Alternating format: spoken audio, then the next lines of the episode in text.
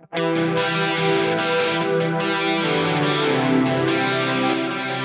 back to the Fourth Way Podcast. This is the fourth installment in our series on Christian nonviolence.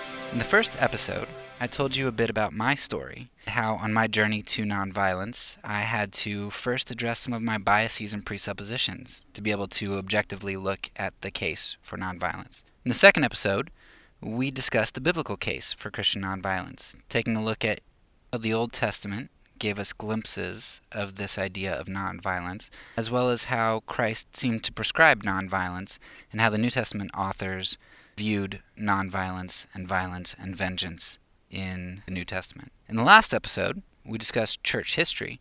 We took a look at some of the early church fathers. We looked at examples of individuals who left the army. We looked at ideas of government and what that all entailed and how Christians viewed that. And we also took a look at enemy attestation and what enemies were saying about what Christians seemed to be doing. I had mentioned in the last episode that this next episode was going to be discussing real life examples of individuals who incorporated nonviolence into their lives. However, I've decided to save that for the next episode. And instead, in this episode, I want to take a look at the philosophical or logical aspects of Christian nonviolence and its counterpart. That means we are going to take a look at intuitions, we're going to take a look at empirical evidence supporting nonviolence, and we're also going to take a look at the internal coherence today of the just war theory, the the opposite aspect of nonviolence. Uh, so while in the next episode we'll get to the internal coherence of nonviolence, Christian nonviolence, and, and how that plays out in real life, in this episode, the coherence aspect, we're going to first try to tear down the just war idea uh, and show you how it's incoherent. So, in the next episode, we can put in its place what the coherence of nonviolence looks like. So, without any further introduction, let's jump right in. Intuitions. Now, I have to admit that when it comes to the idea of intuition, I wholeheartedly agree that intuition seems to say that nonviolence is just incoherent. It doesn't make any sense. I 100% understand that because I was there, and honestly, I can play certain scenarios through my head, and intuition screams at me that to kill or to do violence is a good thing and the best thing to do in certain situations. I, I 100% understand that. And I think I think the majority of Christians and even those who adhere to nonviolence would probably agree with me on that. Intuition oftentimes compels us to believe that violence is an option on the table. Now, I do want to be clear. I am not at all here to bash intuition because I think intuition is is invaluable in life. Intuition is a fantastic starting point for for beliefs. However, it is a terrible end point. Let me give you an example. So my kids have never jumped from the seventh step on our stairs. And they didn't need to see anybody else jump from that step. They didn't need to jump from it themselves. And in fact, even if they had seen me jump from the seventh step, they could have climbed up to the seventh step and seen other people be successful. And they could have intuitively recognized that if they jump from the seventh step, there are going to be some problems because their intuition of their physical capability, of gravity, of the height of things, of, of how much their body can handle. They just intuitively know that they can't jump from the seventh step, or that it's not a good idea. They get that. And intuition, there's so many examples that we could come up with, but intuition is vital for understanding the way the world is, or beginning to understand, and, and understanding what to pursue and what to avoid, and those sorts of things. But at the same time, we can all understand that intuitions can be very faulty. And we could go into a, a number of real life examples that cognitive scientists give us, and uh, there are so many TED Talks you can watch on this, and we just all understand that intuitions are are flawed oftentimes. But let me let me give you an example that I think is going to help us as we try to progress into our discussion of nonviolence. So I like to think of intuition, the intuition of jumping off of a 30 foot platform. I, I, I climb up to a 30 foot platform, and let's say there's ground underneath me, not water. I can get up to the top, and just like my kid standing at the seventh step, I can look down and I can recognize that jumping is not a good idea. Jumping from 30 feet will do some serious damage to my body. However, fast forward a couple hundred years, and I go to the moon, and they have a 30 foot platform up there. And I get to the top of that platform, and I look down, and my intuition tells me not to jump. I can't do it. It's going to hurt my body. It might kill me. But because the moon's gravity is so much less, I, I intellectually know that if I jumped from that 30 foot platform, I would probably be fine. My intuitions are wrong. And they're wrong because they're based on another planet. They're based on the way that I grew up, the environment that I grew up in. They're just based on, on something completely different. They're not based on the facts of the situation. They're not based on the reality of me being on the moon. Now, as a Christian, I think it's fairly clear that we are aliens. We are not earthlings in, in a certain sense. And the book of First Peter lays that out more clearly than any other book. But we are strangers here. We are foreigners. This, um, you know, we are we are old men and women. We have put those off because we have become new men and women in Christ. Now, you don't have to read Paul too long to recognize that even though Paul saw that he was a new man and he was being given new intuitions, he really struggled with the old man and with the old original intuitions. He was standing in the freedom of Christ, standing on this uh, this 30 foot platform on the moon where he has just been given liberation, and intellectually he knows the truth of what Christ has taught. He still struggles with those earthly instincts, with that gravity that just weighs him down. Likewise, we are going to struggle with our old natures, with our old intuitions that, that aren't intuitions we're to really have or bring or foster in the kingdom of Christ. Our goal is to be like Christ, who defies these intuitions. I think Philippians 2 is really a, a great passage to look at, and, and you'll probably hear me refer to Philippians 2 fairly frequently. But Philippians 2 is just beautiful in how Paul is telling the individuals to lay down their lives for others, to put others first. And the way that he tells them to do this is to look to Christ and do what he did. And what did Christ do? Well, he gave up his this notion of divinity, this idea that he had to control things. He laid that down at the feet of God and he obeyed. He obeyed even to a torturous death. He obeyed to give up heaven and become human. He obeyed in every way and gave up his his sovereignty, his control over things in humble obedience. And for his love of God, but also for his love of us. It was self sacrificial. And Paul tells people to do the same thing.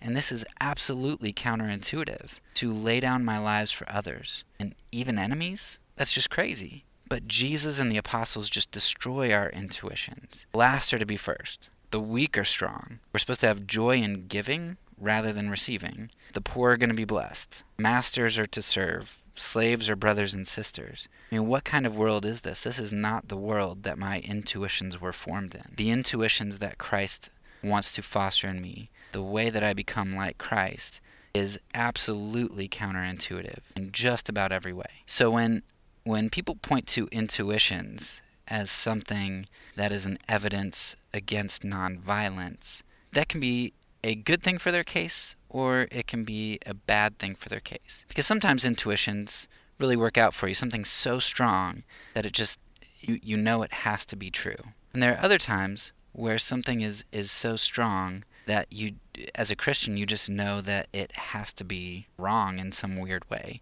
When that when that strong intuition is a self-centered int- intuition. It's intuition about self-preservation. Whenever there's this just extreme worry uh, about the self and this this self uh, focus, most of the time those those extreme intuitions tend to be intuitions that aren't great in terms of kingdom mindedness. So yes, intuition's great, but we have to remember that Christianity is often counterintuitive.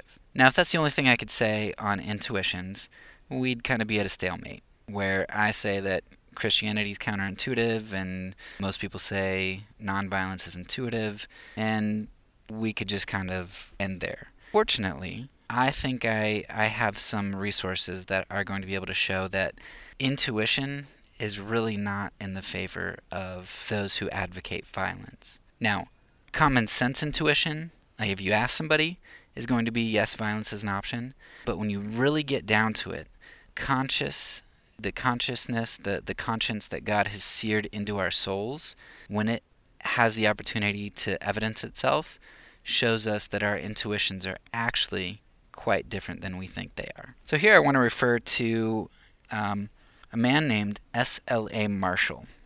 And Marshall fought in World War I. He was a leader, as well as in World War II and I believe Korea and Vietnam. But in, in World War II, Marshall noticed something really odd. He noticed that only about 15 to 20 percent of, of people, uh, of soldiers on the line, were actually firing their weapons. And he could tell just by looking that even some of those individuals who were firing their weapons were not firing in any direction that was that was to have any chance of doing damage. So they were firing well over the enemy's heads or down into the dirt. Based on Marshall's findings, the army was actually pretty appalled at what was going on with, with their soldiers. If you only have 15 or 20% of your fighting force shooting at the enemy, it's a problem. Right? Think about how much better you could do if you got everybody, or even 90% of people, to fire. And so because of Marshall's research, the Army actually implemented a lot of behavioristic sorts of things, like they changed the circular targets in their, their practices to uh, to human silhouettes. They um, they incorporated like in their their drill sergeants began to uh, say all these terrible things when they would when they would be marching. You know, talking about killing, raping, pillaging, um, just these things that were just meant to desensitize men to violence and to killing. It was really meant to to create a distance between them and the enemy so that when they saw the enemy, they didn't really see a human being. They saw just a target. And because of Marshall's research and the Army's implementation of behavioristic processes, in Korea, the firing rate went up to about 50 to 60 percent. And then in Vietnam, we saw 90 to 95 percent of U.S. soldiers shooting to kill you really see this come out in a book called On Killing. And and the book references Marshall's study, but it, it goes far more into just this idea of, of killing. It goes back further, and it also incorporates a lot of anecdotes from soldiers who recount their experiences. So the book On Killing begins kind of with the with the Napoleonic era. And based on some of the, the tests that the Prussians were doing. You know, they'd line their their regiments up at 75 yards, and they'd they'd shoot a target that was six uh, six feet high and like um, you know the width of another enemy regiment, and they had all their people just fire at it. And so you know you get a certain hit rate of like kill a couple hundred people, 500 people a minute or something like that. And okay, but when you start to go look at the numbers of deaths in battles due to infantry fire across the board and in most battles you really only see a handful of people dying per minute. And that doesn't make any sense. 500 people a minute versus 2 people a minute is significantly different. So the author of on killing goes into discussing a lot of these these pieces of evidence and findings that go to show that Marshall's discovery in World War II is really something that people have kind of known has been going on since Napoleon. One other example of the many is that at Gettysburg they found tens of thousands of multi-loaded weapons. Now, we're not just talking about uh, you know a soldier in the heat of battle forgets that he already loaded his weapon and loads it again,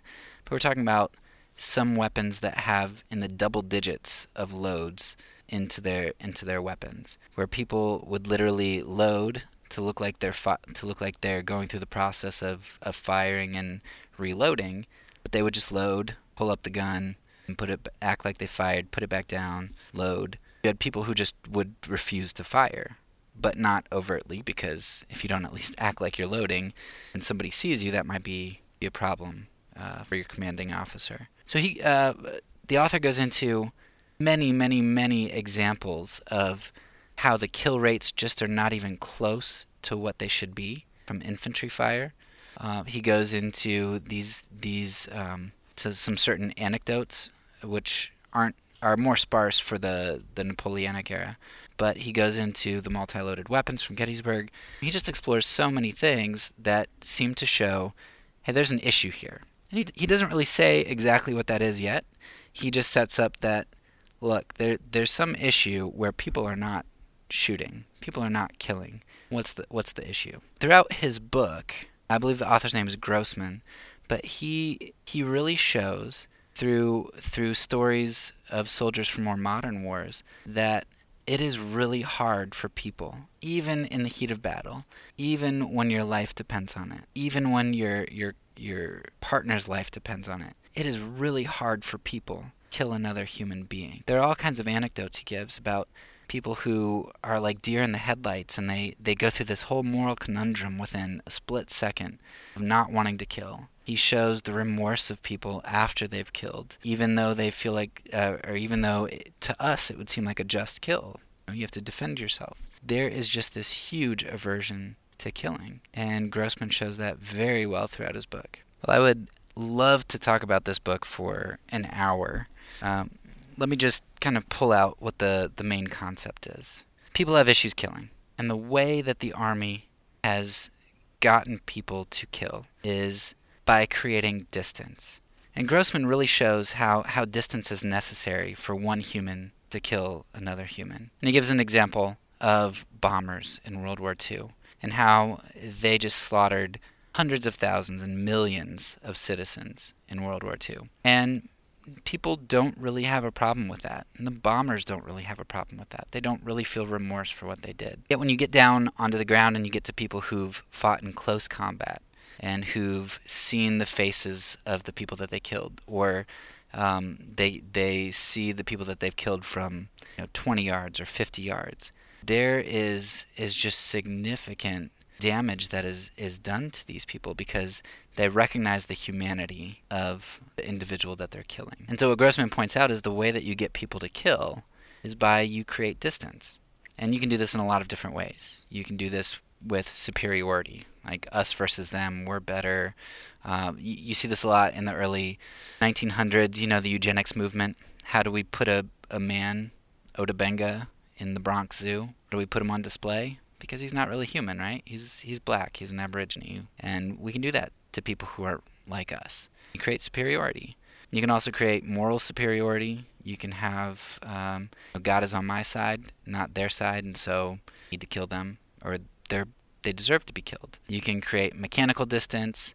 So if I shoot somebody through thermal imaging, I, I, I see kind of the, the silhouette of a human, but doesn't it's not really human. Or if you've ever played Call of Duty and you're in the AC-130, you see the the night vision silhouettes of people. Or if you know about drone operators, you know, you just kind of see these these blobs and you just press a button and it seems like you're playing a video game. You are if you're playing Call of Duty, but you know what I mean.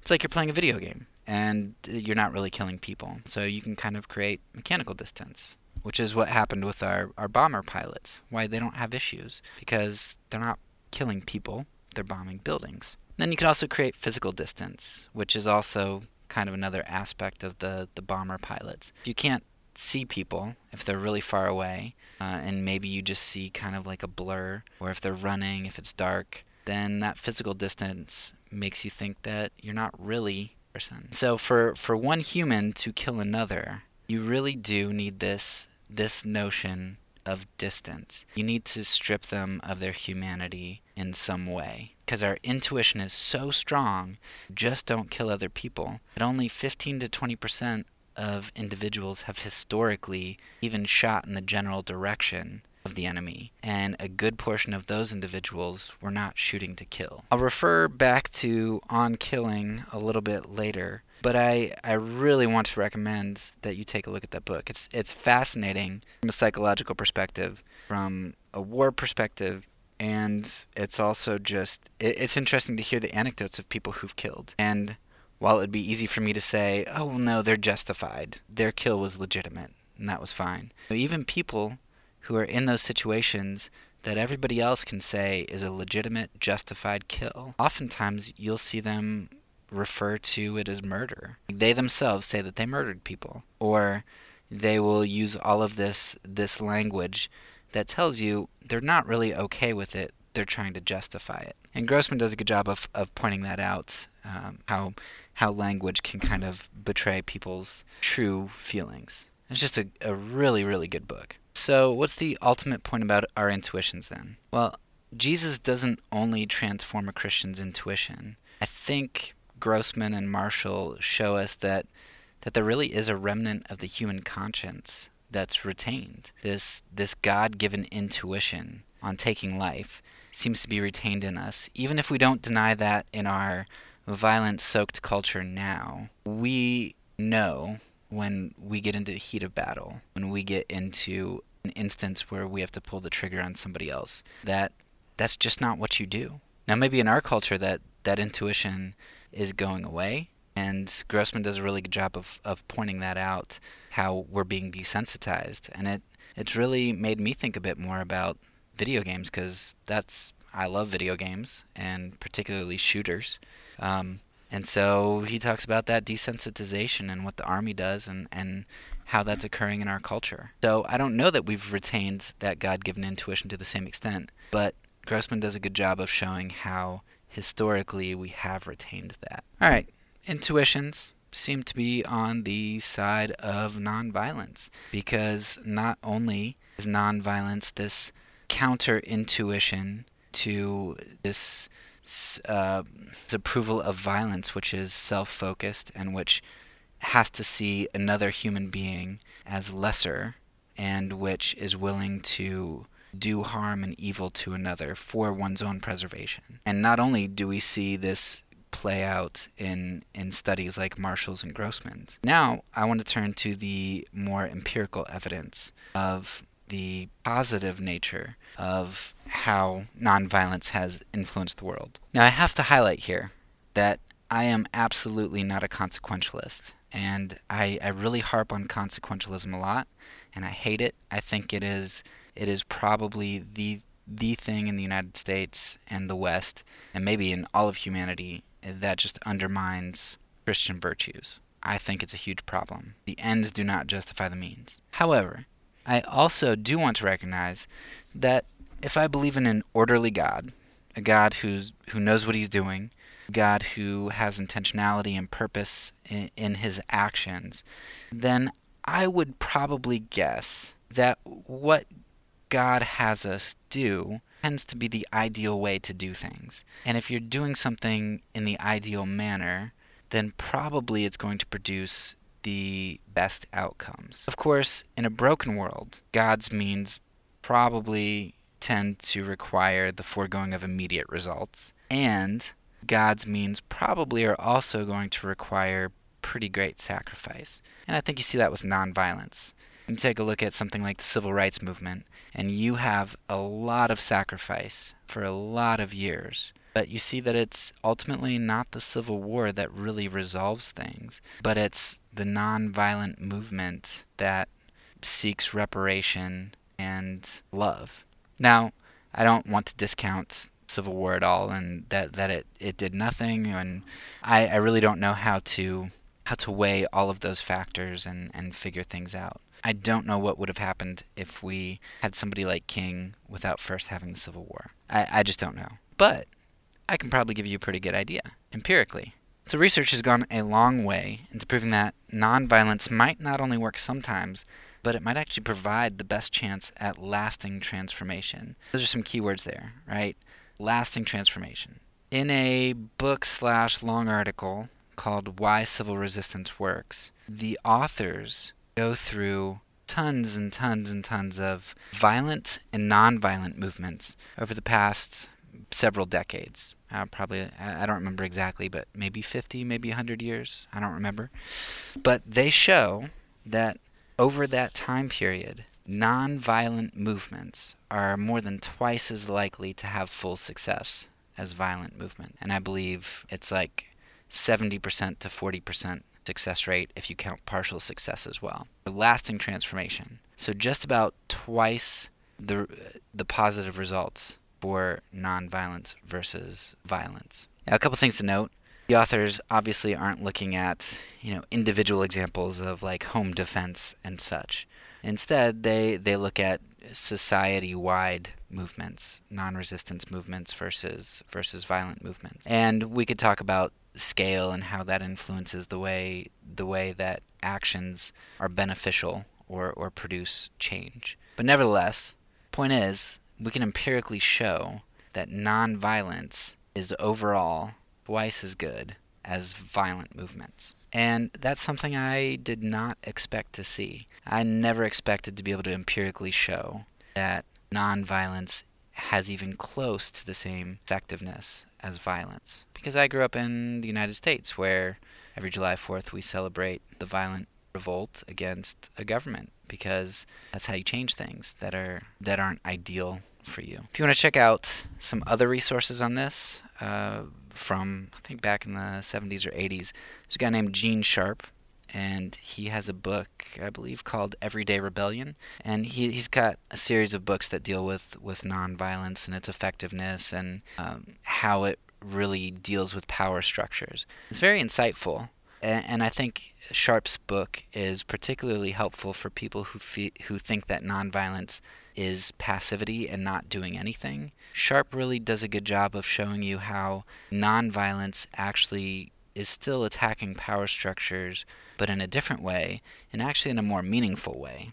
Because rather than dealing with symptoms, you deal with causes, and rather than create more harm and more violence and more enemies, you are working for restoration and understanding. And Sharp does, a, I would say that if you read Why Civil Resistance Works and just see the evidence for yourself, and then take a look at Sharp's book to try to figure out why in the world is this evidence so counterintuitive to the way that I would have thought the world works? Of course, I would argue that it's counterintuitive because it's God's way and it's self sacrificial. But, you know, take a look for yourself. As kind of a, a, part two to the empirical evidence, I want to jump back into the On Killing book and just throw in something that I, I thought was really interesting. And this I kind of questioned whether or not I wanted to put this in here because I, I don't know that it, it necessarily proves much about nonviolence.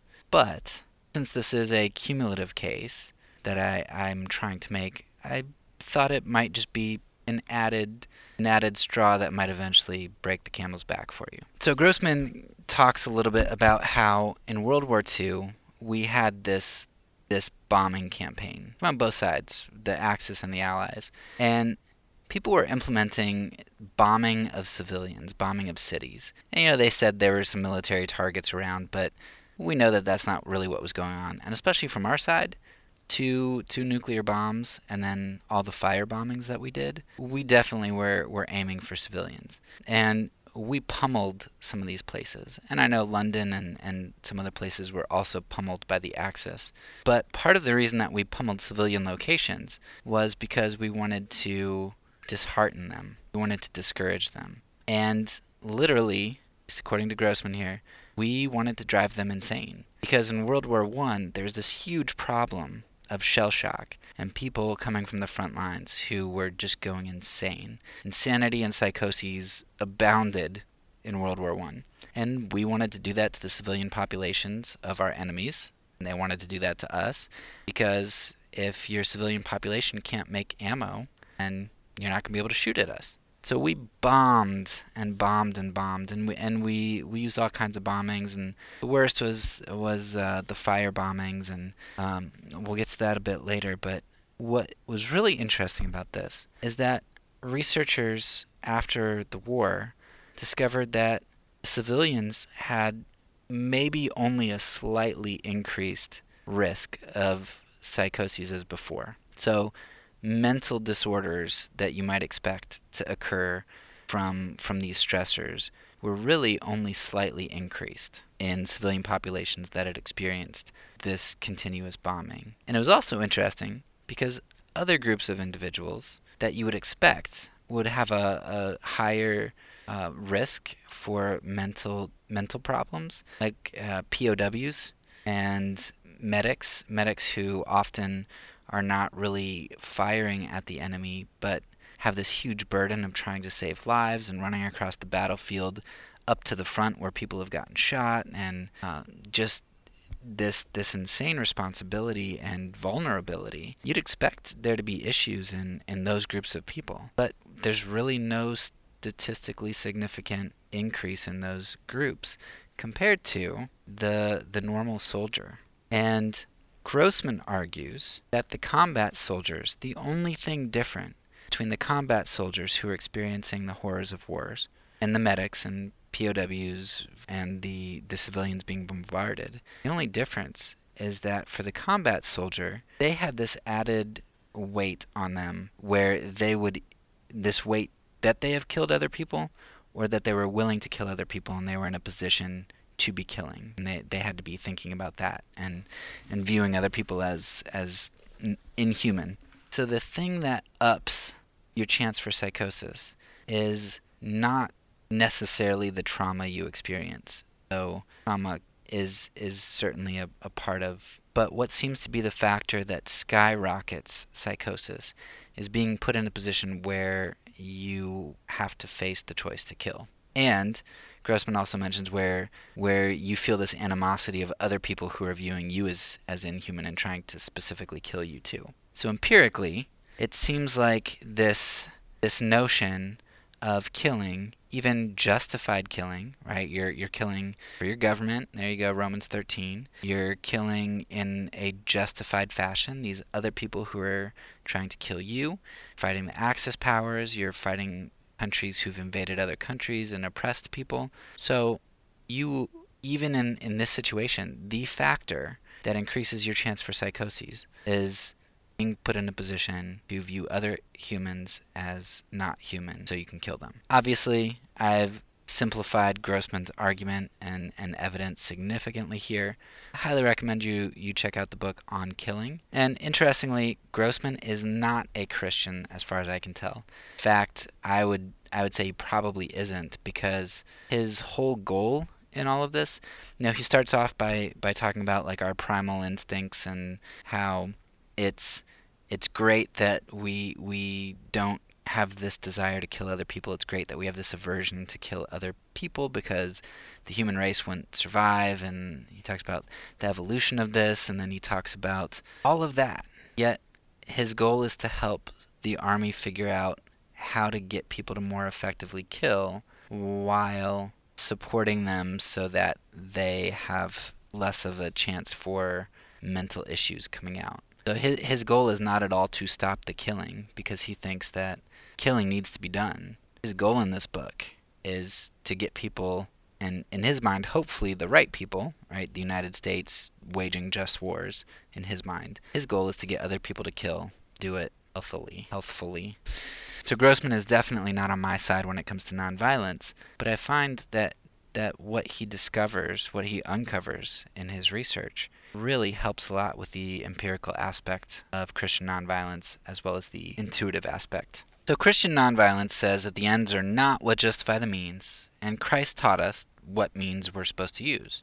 While we would expect God's means to work better overall, which evidence seems to indicate is true, our goal is faithfulness and not results. And morality is found in always loving, which includes loving our enemies. So let's take a look at our, our final aspect here, which is going to be internal coherence. And in this episode, I really just want to look at the internal coherence of the opposite of nonviolence, which I'm going to just call the just war theory here. And the reason I want to take a look at the opposite before taking a look at the coherence of nonviolence is because I think it's going to help to create a vacuum and uh, as well as kind of a foil to compare the coherence of nonviolence too. Because when I when I talk about nonviolence, there are going to be all kinds of questions that that come up, and oh well, what about this? Or well, no, I think that you know it would be just to to kill in that situation. But I I want to kind of create this dissonance for you here,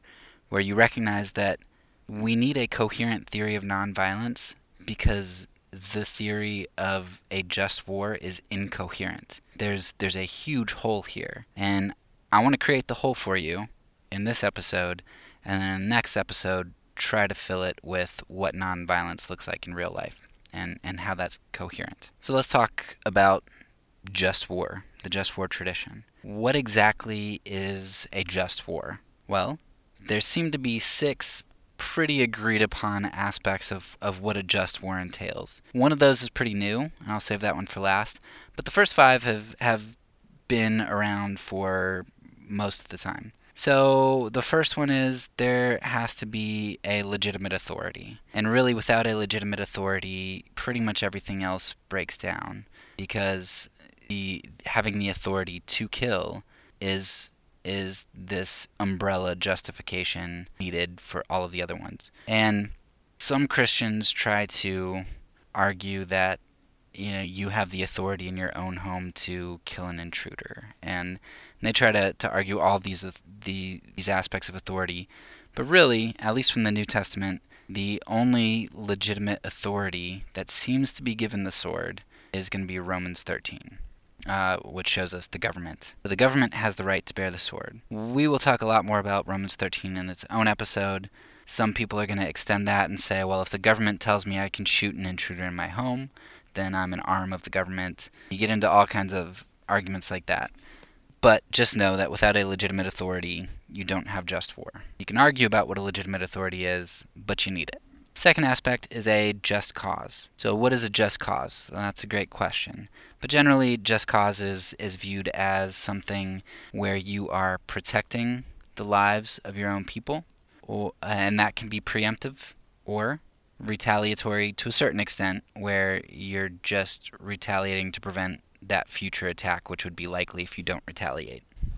Well, we could argue all day long about what a just cause would be. People are always going to find ways to, to justify doing something that they want to do. My biggest issue with this idea of just cause is its inconsistent application. So let me give you an example. Um, we go into let's say uh, Iraq invades, uh, invades Kuwait, and we decide to go over there and intervene. Should Iraq have evade, invaded? Were they killing people? Were they were they doing things that they they shouldn't have that were immoral and and terrible? Probably. I, I don't really know that much history about it. And we intervened.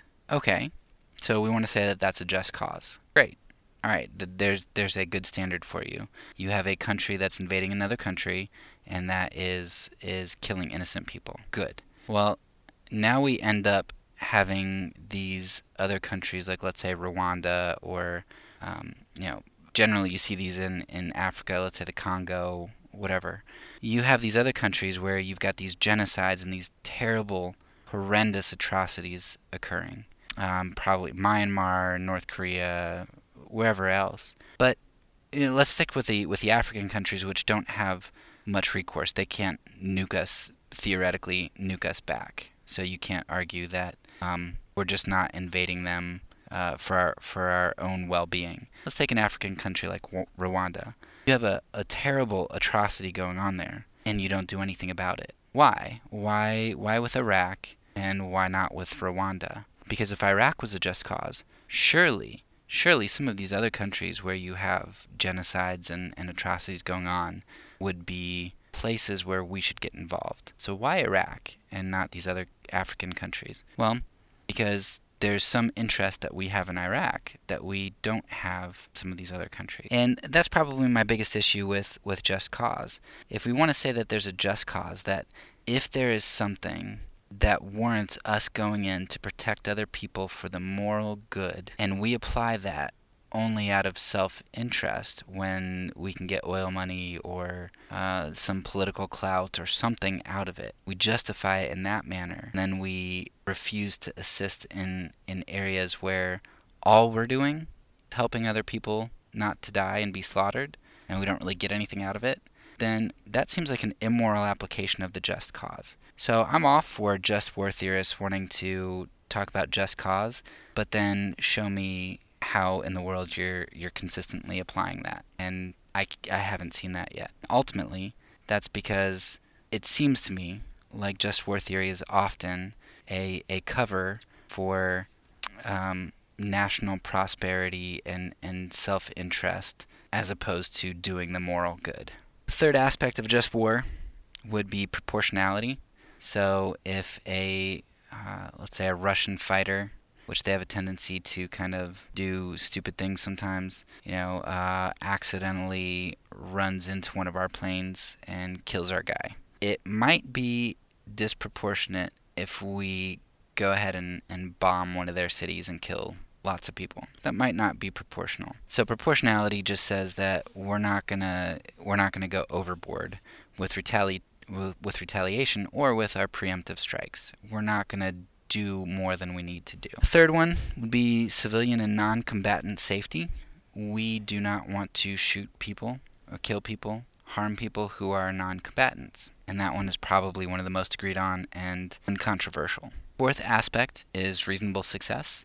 There has to be a chance of success for me to engage the enemy, for me to declare war. And that's because if I throw all of our troops at an enemy, knowing that they're all going to die, and we're not going to accomplish the moral good, and the evil person is going to win and implement their, their evil agenda anyway, then I might as well lessen the evil done by limiting the amount of deaths and choosing not to go to war, but to just surrender. So there has to be reasonable success for me to choose to engage in violence. And finally, the new one, the, the newer one, this idea of just peace. And just peace is one that says if we're going to fight a war, if we're truly concerned about morality and justice and we want to make things right and we don't want to see future wars. So take World War 1 for example, leads to World War 2 because of all the the fracturing and and the terrible conditions we gave to losers.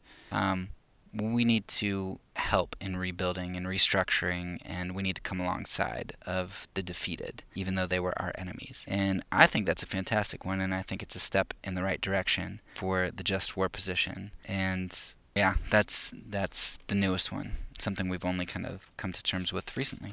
Okay, so knowing all of those aspects of what it means to to have a just war, and we can we can probably apply those to just violence as well, right? We can we can talk about the intruder coming into your home or or whatever. But if we take these ideas that you have to have this legitimate authority, there's proportionality, just cause, etc. Um, let's let's evaluate that. So I've got some questions for this position, and the first question would be, what example of a just war can you give that comes even close, even close, being just? And I'm sure some history nerd can give me some more that maybe is kind of close, but I'm I really don't think you you can. Probably not. And and if you can, you probably can't give me two. Uh, let's let's take the one that everybody thinks is really this just the epitome of a just war, and that's World War II. And I think it was one of the worst worst wars ever. And why is that? Well, just cause for the United we'll speak from the United States perspective here. So just cause for the United States. Did we have it? Um, what was our reason for joining the war? Well, it wasn't to free Jews or political prisoners. We didn't really know that that all of that terrible stuff was going on until we liberated people in like 45. We didn't we didn't really know what was going on. So we didn't join the war to save the Jews. We didn't join the war to help Europe because the war was going on since I believe 39 and we only joined a couple years later. Oh no, we didn't we didn't join to help Europe. We joined to retaliate. Um, and I think you see this this fairly clearly right right when World War II starts for us. Um, one of the first things we do is I think it was called the Doolittle Raid, where we just went and we kind of did this um, this symbolic bombing. It wasn't like anything super destructive to the Japanese, but we symbolically like bombed them and, and got close to them so that they they knew that we were serious and, and we could we could reach them. Uh, we joined the war because we wanted to retaliate. We didn't need to join it for our protection. We would have joined it before Pearl Harbor. The Japanese sunk a couple of our boats, but all we would have had to do is build up our fleet and protect our coasts. We there's no way we were going to get invaded. We just had it would have been absurd for anybody to attack us had we built especially had we built up our defenses. We did not need to attack anybody, but we did because we wanted to retaliate. Now, maybe you disagree with that, and that's fine because that's not even what I'm going to hang my hat on here. We're going to get to one later, which I I think is so appalling that it just it just um, it would make you throw this war out as just in and of itself. uh, just authority. Yeah, sure. The United States, uh, we the government approved it. Just authority. Reasonable success. Uh, reasonable. Yeah. You know, the UK was about to fall had we not gotten involved, most likely, and pretty much all of mainland Europe was was fallen. So success was was certainly tenuous, but it was probably reasonable. I would say proportionality. Uh, not at all. No way. And I'm going to lump proportionality and, and civilian safety in here um, because the two kind of go hand in hand. And I'll use I'll use two two lines of reasoning for why the proportionality was was atrocious. Um, the first one is the atomic bomb. How in the world is that proportional to to what has been done? Now, a lot of people like to argue that we we killed 150,000 people to save a million American lives, and that's that's certainly proportional. But you killed 100 that 150,000 citizens. I mean, you can you can give an analogy of uh, you know, can I can I execute one innocent person to save 10 people's lives? Like execute them. Put a gun to the back of their head, blow their brains out so that I can save 10 people's lives. No, not at all. But for some reason, when we use an atomic bomb, kill 150,000 people, incinerate them, uh, and, and create lifelong damage for so many others, that's justified? No way. No way. Not only is it not proportional to what has been done to you, but it's also doing that to civilians. So I've got problems with that. But but even more than that, and what most people don't know, sadly, that the atomic bomb wasn't really that bad in comparison to to the other bombings. The Tokyo fire bombings killed over 200,000 people in two bombings. Two A bombs killed a you know 120,000, 150, whatever. The the firebombing of Tokyo twice, two fire bombings, killed over 200,000 people. And Tokyo is not the only place we bombed like that. We bombed other other places, whether with fire bombs or, or other types of bombs. We bombed civilian locations. Hamburg, 80,000 people. Um, Dresden, I believe, was was another location. I mean, we just we just slaughtered civilians. And fire bombs were, were particularly terrible because they were purposefully created to be viciously evil. And Grossman in his book on killing goes into this, but they would have these small, like five pound bombs that were incendiaries that were meant to start fires on roofs. They'd have a little bit heavier bombs that were meant to, to cave in, cave in um, ceilings and walls, blow out windows to, to feed the fire with oxygen. And then they'd have these larger bombs that were meant to create huge potholes on the road so that fire trucks couldn't get to it. And what you do is you create just this this firestorm that would demolish everything in its path, create hurricane force winds, suck things into it because of the, the vortex that it would create. And even if you're in a bomb shelter, it's going to get down to you. Heat will just melt you, and um, you'll be deprived of oxygen. You're, you're just going to die. And that's what we did to hundreds of thousands of people.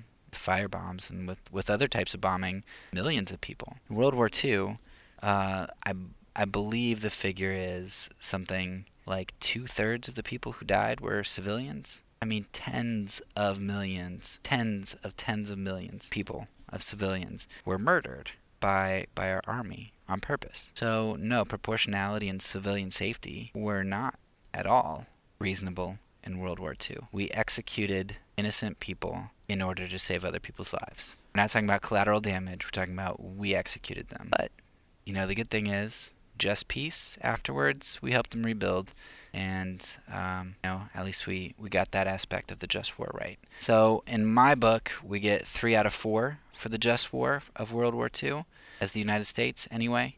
Um, maybe if you want to go with just cause and say that what we did wasn't retaliation and we really had to do it to save lives and um, to save our lives, okay, it's fine. I still got proportionality and civilian safety, which the A bomb and fire bombs alone, I think, just demolished the, the, the notion that World War II was a just cause for the United States. It is in retrospect, if you count the Jews, maybe. maybe. Um, but still, in terms of number of lives and how many civilians we executed, I don't know.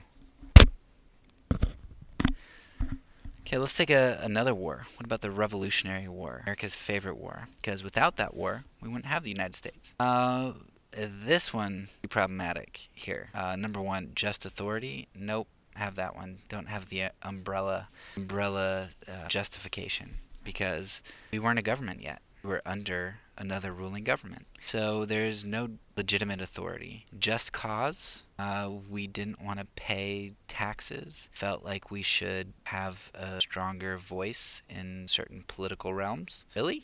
We're gonna kill people and, and have a rebellion because of taxes and representation. And what strikes me as, as particularly ironic about this is I hear a lot of people, you know, because reminder, I run in conservative circles. A lot of people talk about how ridiculous, like let's say the Black Lives Matter movement, or just the other other racial sorts of things, like you know, civil rights that was 40 years ago, uh, slavery that was 150 years ago. Let's just get over it and let I mean that let the past be the past. Um, but what the what the black community in particular is complaining about is that they don't have fair representation in the court systems, criminal justice system, politics. They don't have fair and equal legitimate representation. Yet, when you see somebody like Malcolm X in retrospect, especially back in the 60s, when they really didn't have representation, there really wasn't equality. You have somebody like Malcolm X who wants to do violence, not a revolutionary, he's a terrorist. Well, what do you think the colonials, the colonialists were who were trying to rebel against England, if not terrorists, and for far less reasonable issues? Taxes and representation. Malcolm X and, and other people in the 60s and, and around that era were, were trying to push back against segregation, inequality, maltreatment, lynchings, all those sorts of things. And even today, what, what certain movements, you know, whether whether you agree with the Black Lives movement with every aspect of it or not, at least part of what they're trying to voice is this idea that that there is unfairness in the system. And many people, black community, are trying to do that in a nonviolent way and are getting called babies and told to stop whining. Yet every July 4th we celebrate that people used violence to get out of taxes, get better representation. So just cause? No. We're 0 for 2. Proportionality?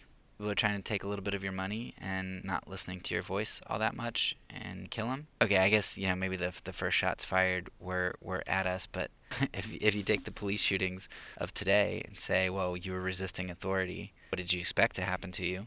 There you go. Colonialists who were rebelling against the government, you got shot because you resisting expect. So no proportionality, a just authority, a legitimate authority, trying to get us to stand down. We, as not a legitimate authority, without a just cause, acted disproportionately. Reasonable success for the colonists? No, not even close. Uh, obviously, there was success, so it was possible success, but it wasn't reasonable. No way was it reasonable. Nobody expected to win that. Civilian safety? Uh, I don't really know how you count that. Probably, because they fought out in fields and stuff. Sure. Yeah. And then just peace? Mm, I don't know how to count that one either. So I'll give you those last two civilian safety and just peace. The other four, horrendously, horrendously uh, off base in terms of just war. Rationalization. Just doesn't work. So, what example of just war can you give me? I can't think of any. And the two that we celebrate the most in the United States are possibly two of the worst. Maybe World War II isn't as bad as it seems like it is, but when you look at the A bomb and fire bombs, it's, it's pretty bad. Okay. Question number two. If civilian safety is one of the things that we're, we're focused on here in a just war. But if war in politics always creates collateral harm and harms indiscriminately, how does that work out? So, who is a combatant? Is is the farmer who produces food the army buys? Is the farmer a combatant? Is the chip maker makes chips for a Tomahawk cruise missile, is he a combatant or she a combatant? What about the plastics maker who provides the plastics or the chip maker who makes the chip for the Tomahawk cruise missile? And you can go down the line, right? Well, problem is if those individuals aren't combatants, then in, in most wars we have blockades and sanctions. How do you deal with that? I know in World War One there was a, a blockade particular blockade that just devastated Germany and caused starvation and just horror there. How do you how do you justify a blockade because that action actively causes the death of many many civilians, refusing to let them have food. And you can talk about your right to trade with people in terms of sanctions, but in terms of blockades, I, yeah, I just don't know how you how you get past that. The fact that you are are killing billions, indiscriminately causing the deaths of people on purpose. So how do you deal with that just war? All right, here's an interesting one. Question number three. In a nuclear age, how is it possible to fight any war? Because fight a just war can't have reasonable success going to refuse the nuclear option. Let me explain. Let's say you're the United States. You are a just war theorist and you are elected president. We have all these nuclear weapons. Russia, more volatile. Now all of a sudden we're at war with Russia. Well, as a just war person, you cannot go into a war and use nuclear weapons. Now maybe you could if you like bombed certain parts of Siberia, like a military installation or something. But you're not going to bomb Moscow with a nuclear weapon because you're going to kill tons and tons of civilians indiscriminately. You can't have that because then it's no longer a just war. That's immoral. But at the same time, Russia has nuclear weapons, and they're not just war theorists. They're focused on themselves, and they have no problem their weapons on you. Particularly, they know that you won't use nuclear weapons back. They said, wait a second, we're in this war, I have nuclear weapons, you don't. I'll use the nuclear weapons. Um, and if you're not going to retaliate, get destroyed and I don't, it's there to lose for Russia. So if they have nuclear weapons, you can't use yours. And by not using yours, they can just threaten to use theirs and you can no longer win. So you have to choose which aspect of the just war theory you want to compromise on, and you're going to be immoral one way or another. So in the nuclear era, it's just impossible to fight a just war between two nuclear nations. All right, fourth question kind of moving a little bit away from from war a little bit, but how how is torture not just just war theory? And now I I can't prove that torture is wrong, and I'm sure there are a lot of people listening to this who would say, "Well, of course torture is okay." I think a lot of Christians, even even conservative ones who might be okay with just war, I think you have this intuition that torturing people is just wrong. And you might be okay with Americans torturing people, but when you see other people doing it, you know it's wrong, and you just need to have the consistency to apply that to your your own group. Um, if you have that intuition about other groups, but most of us know that it's wrong intuitively, or a lot of us, I should say. But in just war theory, if you're going to go with with those uh, six criteria, how is torture not just? If you're an arm of the government, say you're in the army or FBI or something, right? You have the legitimate authority. Say you have a, a just cause. You found this terrorist um, planting a bomb. Know that there are other bombs being planted. You don't know where. You need information from him. So there's a just cause to try to prevent deaths of thousands of people. There's proportionality, torture him, the terrorist, in order to gain information to save thousands of lives. person's physical harm to save thousands of lives seems pretty proportional. And he's not an innocent person, so you're not harming an innocent person to save a thousand lives. Civilian safety? Yeah, that's what you're shooting for. Uh, you're not harming civilians, you're only harming a combatant. Reasonable success? Just let him sit there. Nothing's going to happen. There's no success.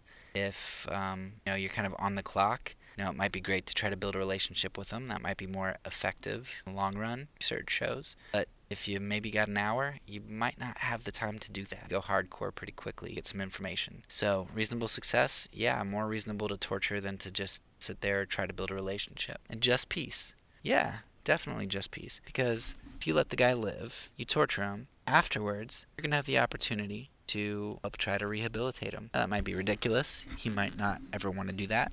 But certainly can't do it if he's dead. So if you're able to, um, you're able to only torture him so he survives. The bomb ends up not going off, so he doesn't kill people, and maybe he doesn't get the electric chair or uh, life in prison. He might have this chance to build a relationship and, and rehabilitate, and he may at some point be able to come back into society. I don't know but there's more of a chance of that than if the bombs go off. But really, torture on just war theory rationalize that really easily. I mean, it can fit all six criteria. But to me, torture is so intuitively wrong. I just, I just really can't see that as as being something that uh, that's on the table. So again, not not necessarily a proof, but more of a, a question I'd pose and have people seriously consider. All right, fifth question. How has the marriage of the church and state worked out for Christianity over the past fi- uh, 1500 years? Since, let's say, Constantine Augustine uh, through medieval Europe, to today where some people might consider the United States a Christian nation, but but not even close to what it was in, in Europe where the, the church and state were, were really married.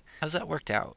I can tell you anecdotally that a lot of atheists I run into know personally, they've got some significant problems and, and one of the top problems they tend to have with how the church has used violence throughout the ages. For a church church who has proclaimed just war and then tried to implement that. Again, I just don't know where you see examples of just wars. And when the state tries to wield the sword in a manner that's Christian, never does, always ends up bad for the Christian. In hindsight, to see the, the horrors of, of what Christian Europe did. And uh, two resources I would really recommend on this Anatomy of a Hybrid goes into a lot of a lot of how the state and church have been married and the problems that that's had. And then Dan Carlin's Hardcore History, he has a, a good episode on torture. And it's it goes into things that they were doing Christian Europe time. And those two books are going to give you some some insight into what the state does with the sword. The church is behind them, rationalizing things, acting as if there's such a thing as a just war or just violence. question number six What action can cause a person to lose their right to life? What gives you the right to be the taker. I see that a lot in, in Grossman's book, where many soldiers really struggle with, with the fact that they've taken life. E- even if we might look at it and say, well, no, you were justified, they just recognize that they don't have that right, that, that something is wrong with the taking of life, even in those circumstances which may be viewed by the outside as justified. You know, if we believe that human beings are image bearers of God, it really begs the question at, at, what point does somebody stop being the image bearer of God that allows us to, to take their life? Last question Is it really possible to kill your enemy in love? Because we know clearly that we're supposed to love our enemies, but really do violence to your enemy love? I'm, I'm just not sure how, how it's possible to fulfill the command of Christ while you're killing somebody, doing violence or torturing them. In summary, I think the just war falls short on many, many premises. Probably starting with the first one, just a, a, legitimate authority. Even given legitimate authority and, and giving violent view of Romans 13, how government can bear the sword, even given that, other justifications just fall apart any war that I can think of. On the individual level, lack of love for enemies and, and empirical evidence of how nonviolence works and anecdotes of the soldiers and, and the empirical evidence and studies of people's intuitions and what's happened in war.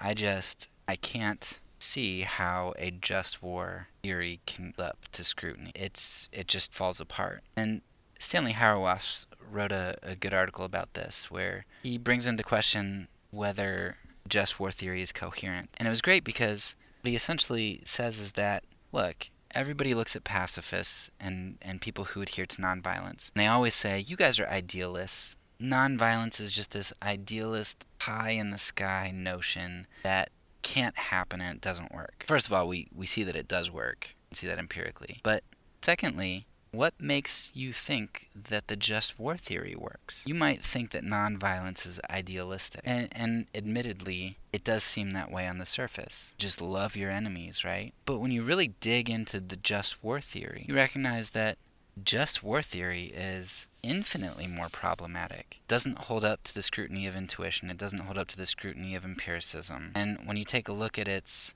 criteria for being just and for upholding mor- morality, it just isn't ever done, and in some cases, it just can't be done. So, in my book, just war theory is incoherent. It, it leaves this gaping hole, doesn't work, doesn't make sense. We need a better explanation. That explanation is nonviolence, and I'm going to give you some examples of what it looks like in the next episode. So, peace, as I'm a pacifist, when I say it, I mean it.